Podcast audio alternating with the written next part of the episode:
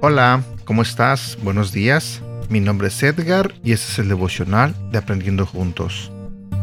El día de hoy quiero compartir contigo un devocional un poco pequeño que saqué de un libro del pastor Rick Warren que se titula Puertas Abiertas.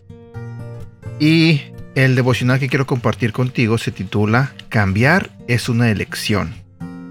Si vamos a la Biblia, en el libro de Colosenses, en el capítulo 3, versículo 10, nos dice, Vístanse con la nueva naturaleza, y se renovarán a medida que aprendan a conocer a su Creador y se parezcan más a Él.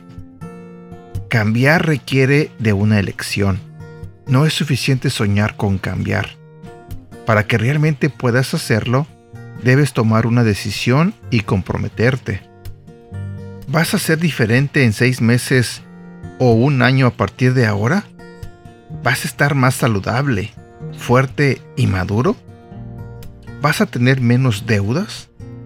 ¿Vas a ser más como la persona que Dios quiere que seas? Solo sucederá si eliges cambiar. No ocurrirá accidentalmente. Tu vida no tiene un piloto automático que te llevará pasivamente a ser más como Jesús. Tienes que esforzarte para trabajar junto al Espíritu Santo. Esto significa que tendrás que dejar de lado algunas viejas costumbres para tomar las nuevas. Hablemos de comer y hacer ejercicio. Por ejemplo, llega un momento en que tienes que parar con las donas y comer una manzana. O puede que necesites decir no a tu adicción a ver series y decir sí a un entrenamiento. Solo una decisión te separa de comenzar un nuevo hábito puede que estés atrapado en el medio porque no has abandonado los viejos patrones, hábitos y formas de pensar. La Biblia dice que los deseches y confíes en Dios que te está transformando de adentro hacia afuera con su Espíritu Santo. Dios está esperando que digas, sí, Señor, estoy dispuesto a hacer estos cambios. Mi pregunta para ti el día de hoy es, ¿Cuál es la próxima decisión que debes tomar?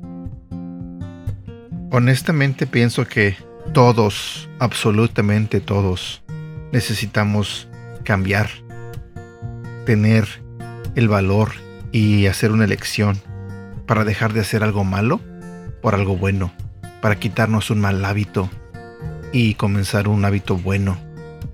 Pero a veces nos justificamos diciendo que no podemos y se nos hace fácil seguir siendo así. Duros, groseros, eh, flojos. Pero bueno, dejemos que el Espíritu Santo trabaje en nosotros. Dejemos que Dios trabaje en nosotros para que nos ayude a ser diferentes. Pero tenemos que poner de nuestra parte para que el cambio suceda. Así que, ¿qué vas a hacer hoy? ¿Cuál es tu decisión? El día de hoy. Bueno, por el momento creo que es todo. Espero que tengas un bonito día. Cuídate mucho, te mando un fuerte abrazo y de todo corazón deseo que Dios te bendiga. Siempre. Hasta pronto.